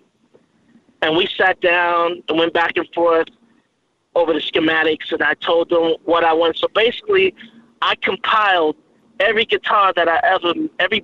Well, we started with the bass first. I mean, as you guys know, I play both guitar and bass, but I learned being in this business when you do too much, people call you for nothing. So you got to focus on one thing. so he he he he knew me as a bass player, so he got to know me as a bass player. So I decided to decided in this bass, and I put all the different basses I played over the year and put them into one bass. And the the nucleus of the bass is a, a vintage Fender Jazz. Uh, and I started playing the Fender Jazz bass because that's the bass Larry played with Sly. Mm. And, and as a matter of fact, I have one of Larry Brown's basses at my house. It's in my collection. And so uh, we started with that as the nucleus, and then I made my base to be both active and passive. So what that means is that it could just have the straight, dry sound, but then it has a built-in preamp. So when you flip it to active, it has two nine volt batteries and it gives it this extra tonal quality and punch to where you can make it sound like anything out there. So that's what I designed this bass to be, man. We designed it to be a bass player's dream, and it's been doing really well. Um, matter of fact, one of my clients will be playing it tonight at the Bammies Award. Um, um, uh, shout out to Troy Lampkins. He's going to be doing um, a set with Neal Schon from Journey and Narada Michael Walden tonight. They're playing at the BAMI 25th anniversary, and he's going to be playing one of my basses tonight on stage. Wow, incredible! So, so yeah. So anyway, um, as the word gets out, the bass has been doing incredibly well, and um, we unleashed the five-string version of the bass at NAMM this January, and they all sold out. And so we're now in our next phase of uh yeah next phase of production. So yeah man that that was a blessing that just came that came to me. That that happened january of 2016 mm. you know before the uh, uh, you know the uh, unfortunate thing happened of us losing our brother. That happened in january when i got the deal. And so my goal was to get him one of my bases. You know, okay. I was like, oh man, wait till Prince play one of these. you know, because I also have one of his guitars in my collection. I have a five-string Warwick bass of his. And now you guys are familiar with that bass he has that he plays with the eyeball on it, right? Yeah, one eye bass. Yeah, yeah, the one eye bass. Well, I got the five-string version of that exact bass, and because that bass was all white and gold at first when Ward made it for them. He had it repainted and put the eyeball on it. Okay. And so uh, the, the other one that I have is all white and gold. It's the five string, and I got it because Prince hates five string bass. He hates it. He, he calls it a mutant beast. He don't think that a bass should have more than four strings. And so, uh, by some miracle, I ended up with that bass in my collection. Wow. Uh, okay. But anyway, uh, you know, I have a I have a collection of different collection of different stuff, and so anyway, I was going to give him one of my bases in return, mm. and I had just put in the order for it to be designed, like right before he passed. Wow. And um, so if you go on my Facebook page, you'll see it. You can't miss it because the color, obviously, it's purple, sparkle. I think I see oh, I see. It. Yeah, you sent it to me. Yep. Yeah, and so um, they had already started making it, you know, before he passed. And that was over a year ago. So just in January, they brought it to the convention and they gave it to me. They said, listen, you need to just go ahead and take this home with you. Mm. So I have it at my house right now. Okay. And uh, it's sad because that was going to be my gift to him. He never had a chance to see it. Wow, man. What uh, and then so I, I, gotta say too. I mean, you, you you have all these. You've gotten these endorsement deals. You know, you're on here. Your name must be ringing out within those community of musicians where they can call you and bring you into things, man. Like, and I, I, I heard you early on. You, you say you live in the Silicon Valley. Uh, sound like you said you have a, a, a daughter. Uh, I mean, Yeah. Your life, man, is uh, sound like you you you know you have you you- you're doing good for yourself, man. Like things is is been moving for you. Uh, it sound like you you kind of got a blessed life there, man. Like things is working out. You still you're a musician. You're doing your thing. Uh, I mean, just talk to me a little bit. I mean, like how did what, what can you? Let me ask you this. I'm all over the place. Uh, as a dad, I'm gonna ask you this as a as a dad, you have children, have family, and you've been able to do your creative work, right? Uh, since being a young man, um, how are you uh, able to sort of, I won't say juggle, but how do you take these things that you've learned and now you can pass on to you know your family uh, and leave them an inheritance? Like how do how can other men, fathers, mothers, sort to still be true to what their calling has been and make a way out of that? Like a lot of people can't get paid or don't have opportunities to do some of their creative work. You kind of may have told us a mm-hmm. little bit earlier why, but I just wanted you kind of just to take us home with that to give us a little bit more, man. And like, how were you able to to walk this path? Well, I'm, I'm gonna be honest. Well, first, you know, and I, I hate to sound cliche, but you know, it's it's a cliche. That's the truth. And the number one thing is, man, you gotta put your spirituality first. You gotta put God first, Okay. and you gotta follow the directions where the Spirit leads you to go. And that's the only way I've been able to survive as an independent artist in this business. Because keep in mind, all my career, I've been an independent artist. I've never been signed to a major label. I've never had an agent. I never had, really never had a manager or anyone who formed for me and, and went out and got these things for me. These are things that God blessed to come my way, you know? And so I've learned that when you just kind of do your best to walk by spirit, now, I'm not sitting here saying I'm the goody two shoes and I'm the perfect man. I ain't saying that because I got problems. I feel you. I feel you. okay, we we all do. Right. But I do the best I can to walk the line, and I, you know, I don't drink, I don't smoke, I've never done any drugs, I've never done any of that, and I've always tried to live a clean life. So, with that being said, I just always try to put that for first, and then when having a family, that comes also at the top of the list. So there's been many, many opportunities I've had to turn down um, and pass on because it would interfere with you know my family life and me raising my daughter. Mm. You know, Mhm. and it's just now, just within the you know the last year or so, I've come to the place where I'm like ready to dive back in head first. So that's why I'm like right as we speak, I'm in the process of you know uh, rebuilding my recording studio and upgrading everything and you know working on some different projects. And that's you know my daughter she's she'll be 11 now, so she's you know she's doing her thing, you know, and she she sings and, and wants to play the drums and wants to play instruments and stuff. And I'm like, okay, you know, I'm, I'm not I'm not going to be a show business dad. If she wants to do that, that's going to be on her. You know, Mhm. I'll be there to help guide her, but I'm not going to be a Joe, a Joe Jackson and be like, you know, you got to do this, you know. Because you know, I was like, I, I want her to be a phlebotomist myself. I want her to, I or a vet, or a veterinarian or whatever, because she loves animals. You know, because I've seen enough in this business to where you know, I, you know, I see what happens to females sometimes. and Right, right. I it's, you.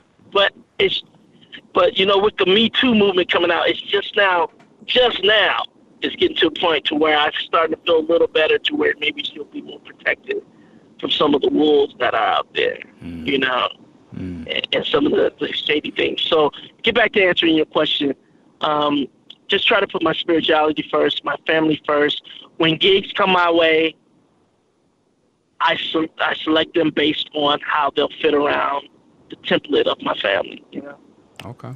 Uh, and and so and like I said, that's one of the reasons why I, I was kind of bent out of shape about the Revolution gig. I, it was a blessing, but th- that had been the first time that I had not taken my daughter to her first day of school because I was in rehearsal. And so that's why that second night, when, uh, well, that second day of sound check, when things were getting back to me that were unfavorable, I was like ready to like, listen, you guys don't know the sacrifices I made, you know, to be here. And I did it willingly, but I didn't do it to come and be involved in a bunch of nonsense. Now, you know, we don't play music, let's play music. But all this other stuff, you know, the, the politics and the Hollywood nonsense, that can stay somewhere else. You know, we're here to honor our brother. Let's do that. You know? So, but anyway, um, I'm, I have no regrets about doing that, and I have no regrets about what I've done up to this point. You know, uh, you know, sometimes as a musician and raising a family, um, you got to take on non-music gigs.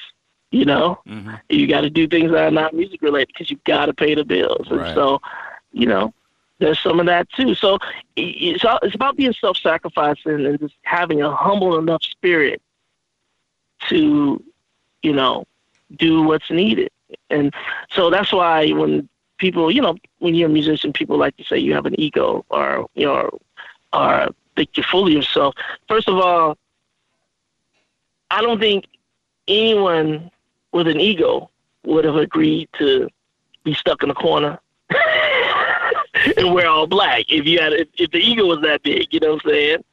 You know, because I realized when I took the gig that it wasn't about me. It was about showing honor to our brother. So mm-hmm. All right, man. Uh, I was gonna say one last thing. I was gonna say about your music and you know that time in the Minneapolis thing. You know the the, the thing about it now too is that you know that's in terms some of that style that uh, in terms of the music is kind of what's popping right. You know I think is about to. In some ways, it has a resurgence Oh, it's back. yeah, but it's like It's now back. cats really want to get on that. So I'm so I'm I- you know I put the call out to a lot of you know yourself, you you uh, Andre, Jesse, you know all them cats. I'm like, yo, don't let these young boys redo all y'all jams in that style because y'all they ready for it. Or or maybe y'all link up with some of these cats that's you know out there because they want that they, that that style is what's popping right now. I mean, and for a lot of older people like me, it's just I'm like cool. This I've been waiting, you know, for for that, Yeah. that sound to come back. I got you know, and I got money now, so I'm like, Shh, wh- wh- where they at? You know what I'm saying? you know what I'm saying? Yeah. Well, man, well, it's going to take everybody coming together Okay. and and pushing the movement forward and making it happen. That's why you know people can say what they want, but I got to give a shout out to Bruno Mars, man. Yeah. Bruno is like the only one out there in the mainstream that's trying to do it. Yeah. You know, and you know, and, and I mean, I mean, we know it's not Minneapolis per se, the Minneapolis sound, but he's the only one that's out there that's got live bass and some guitar on his records and Mhm. funk, trying to do the funk thing. Yeah, even though some people might consider it as being, you know, a little tame or watered down, as Meshell Ndegeocello said in an interview, she called it karaoke.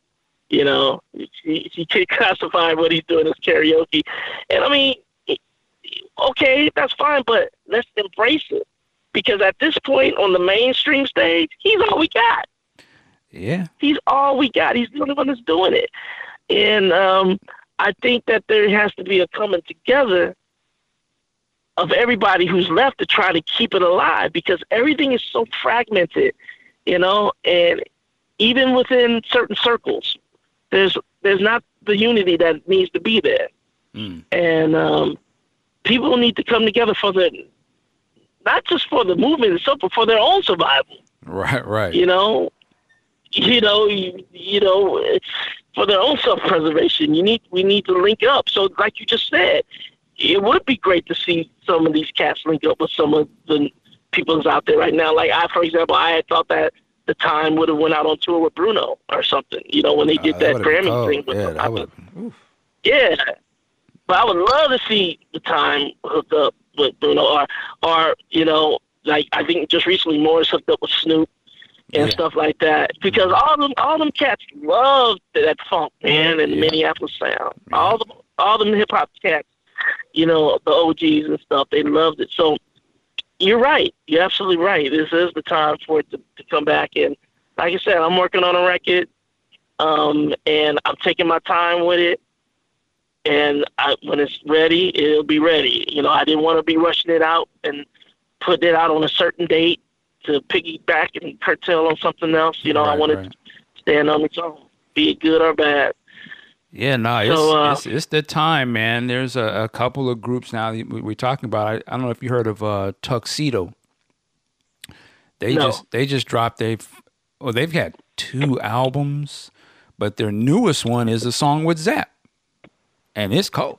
It's, wow. and it's it, you know, and they they embrace that '80s funk sound, like you know, and it's two, the two white cats.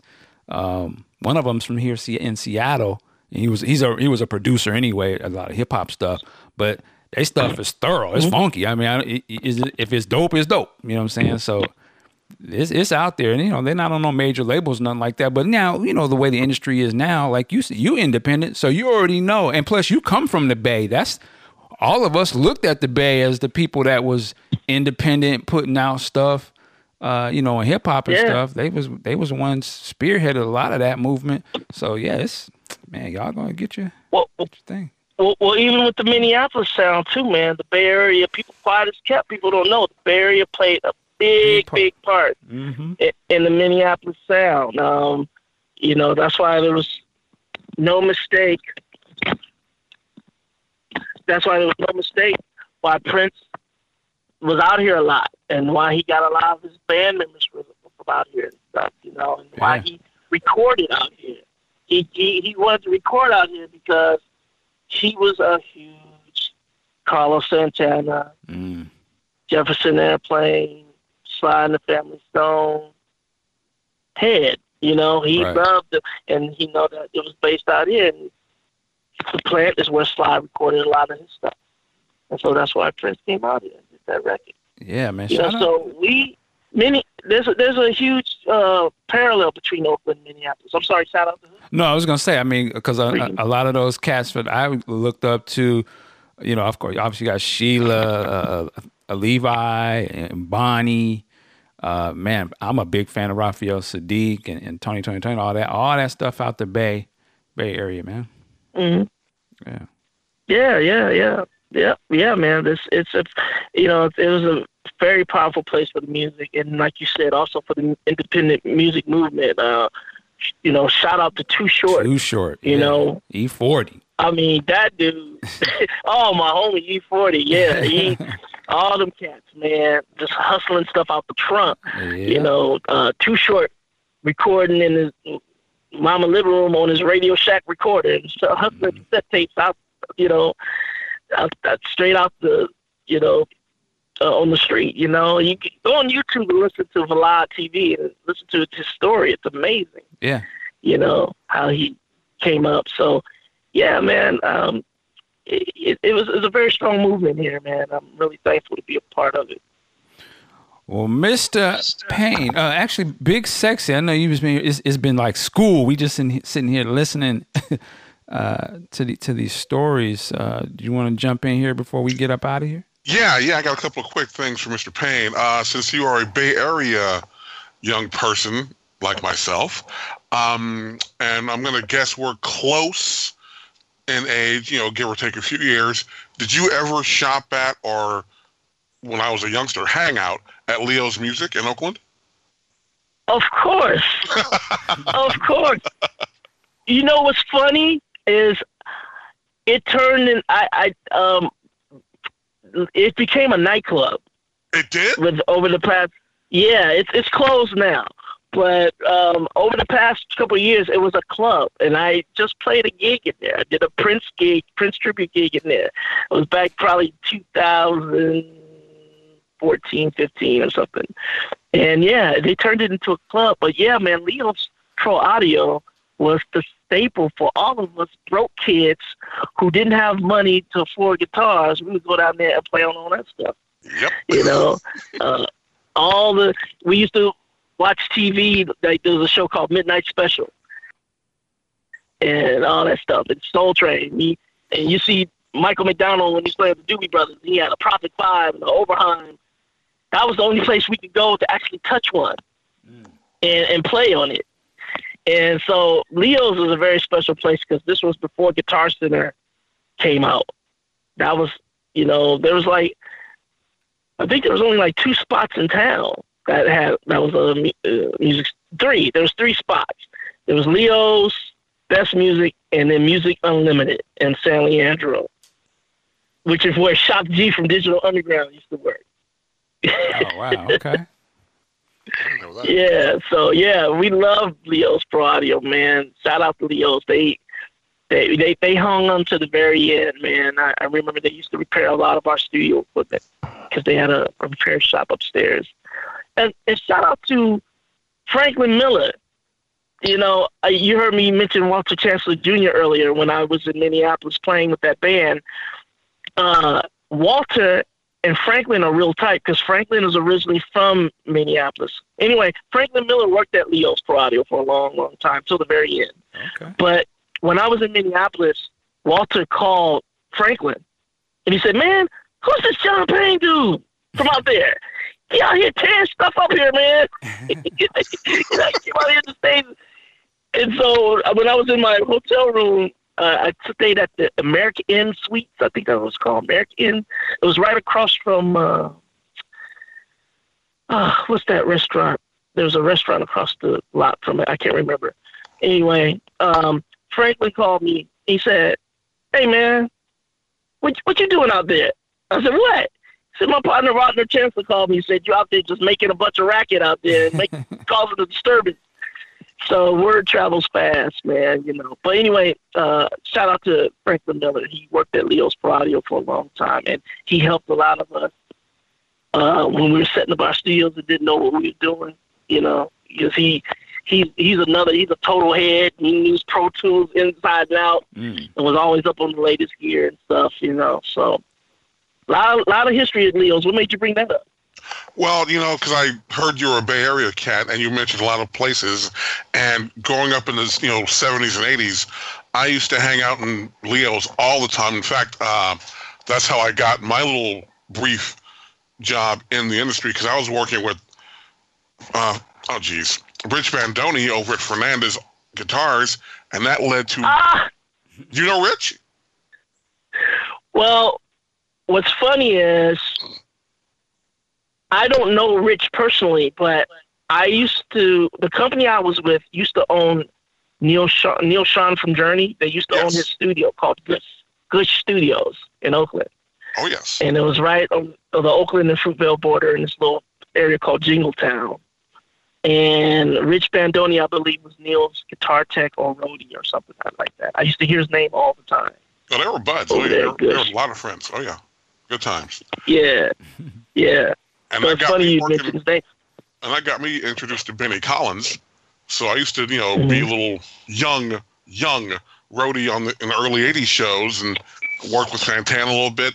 And you mentioned the plant over in Sausalito. I remember one day mm-hmm. Rich asked me for a favor. I said, "Yeah, what do you need?" He said, "I need you to take this keyboard. It was a Yamaha DX7 out to the plant." Yeah. So I zip on out there, and that was when Night Ranger was doing her second album.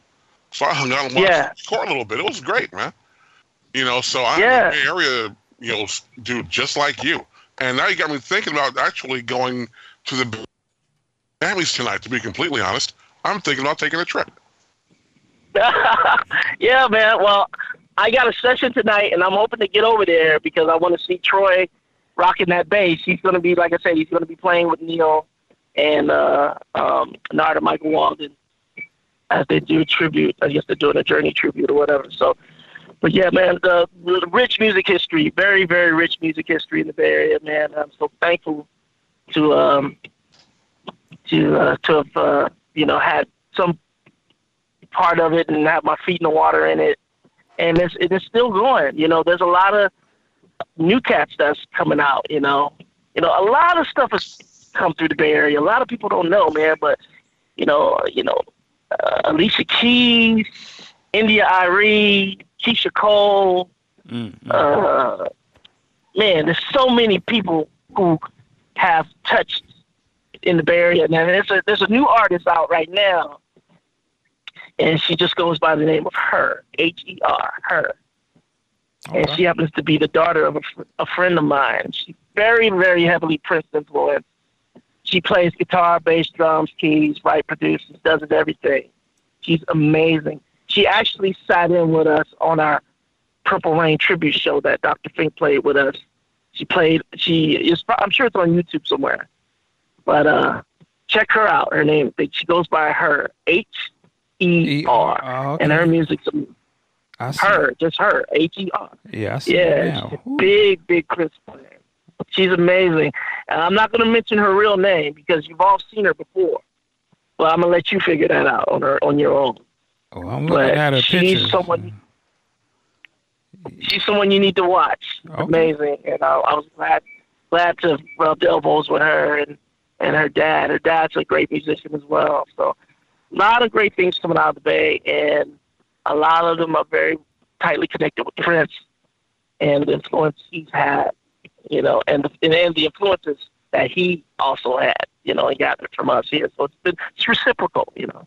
It's funny you just mentioned that the, the her, but she's like a mystery. Like they, I guess there is no actual picture of her face, is there? Exactly. Interesting. Okay. Like I said, you've seen her before, but you're gonna have to figure out from right. where. Okay. You know, you've heard her. You've heard her name before, but you know, it's come to that in the business where, right. hey, well, I just want to let the music speak for itself. That's a brilliant. You ain't got to know though. what I look like. Yeah. You ain't got to know what I look like. You ain't got to know what color I am or any of that. Just let the music speak for itself, and that's what she's doing. Brilliant, brilliant. All right, sir, man, this has been a very enlightening show. Um, a lot of stuff, like I said, we didn't know before hearing your history and, and your story. This is great, man. I imagine people are going to be wanting to uh, get at you and, and my. This is what I need. I need all the listeners, uh, old heads who knew uh, John back in the day. Send me them Jheri curl pictures. hey, well, you know, you know where you know where the deepest roots of that would probably come from. Well, there's probably a few people in the Bay that know uh, some stuff uh, but you know, when my first record was out, I got a lot of love from, from Chicago. Okay. Uh, you know, I they flew me out there three different times. Uh, props, shout out to WGCI, you know, and uh, all the stations out there, man. Um, Gus Redman and all the people in Chicago, man. They showed me so much love. I remember I played a venue. It's not there anymore, but it used to be owned by one of the Chicago Bulls, Cliff Levingston. It was a, a club called the Riviera. And uh, man, we used to have that place rocking. But there's a lot of photos from that whole era, you know. and uh, there might be some from my early times too, from the you know Lucky the Lucky Lion back in the Lucky Lion days. Lucky Lion. It was a club right. that we played here. Yeah, it, we that was our first avenue here in Bay Area. It was a club called the Lucky Lion. Oh, okay. yeah, I remember and that. And that's that's where a lot. I remember that yeah, that's where a lot of bands got their start, like you know, Radiance and you know, uh, the, the Together band that Levi Seacer used to be a member of. You know, Levi played with Prince uh, and all these different groups, Alpha Omega, a lot of different groups. So. Nice man, you put us up on a lot of stuff to check out. Though I'm definitely gonna go check out that cinema. I want to hear that. Oh uh, yeah. Well, uh, yeah, where can people find you online if they wanted to hit you up? So you have like a website or you have Facebook or? Just hit me on Facebook, John Wesley Payne, and then my band, John Payne and the Hurt. Okay. That's my band, John Payne and the Hurt. and uh, we, you know, like I said, working on a new record right now. But uh, yeah, just hit me up on Facebook under either of those pages, either John Wesley Payne, and you'll see me uh, on stage and matter of fact, too, we yeah, yesterday was the one year anniversary from us playing South by Southwest last year. Um, we did a tribute to Prince. Uh, you know, it was a, shout out to Dez Dickerson and André Cymone. Yeah. Uh, and Wyclef and Mickey Free, um, Joseph Wooten, um, Michael Ebb, and all the other great musicians that worked with us. We, at the last minute, put a band together. Well, Dez, he was spearheaded the whole thing we put a band together and performed at South by Southwest last year and did a tribute to Prince, and it was amazing. So if you go on my page, you'll see the video that Dez is playing, singing Purple Rain, and the audience was amazing. It was like Woodstock all over again. I mean, it it was huge. The audience was thick. so uh, yeah, there's there's a lot of stuff, man. We didn't even get, believe it or not, we didn't even get a chance to scratch the surface. That's You know, we got uh, we got we got to save a little bit. You know what I'm saying? Well, you know, save a little bit for you that. know, but Let there's get so much.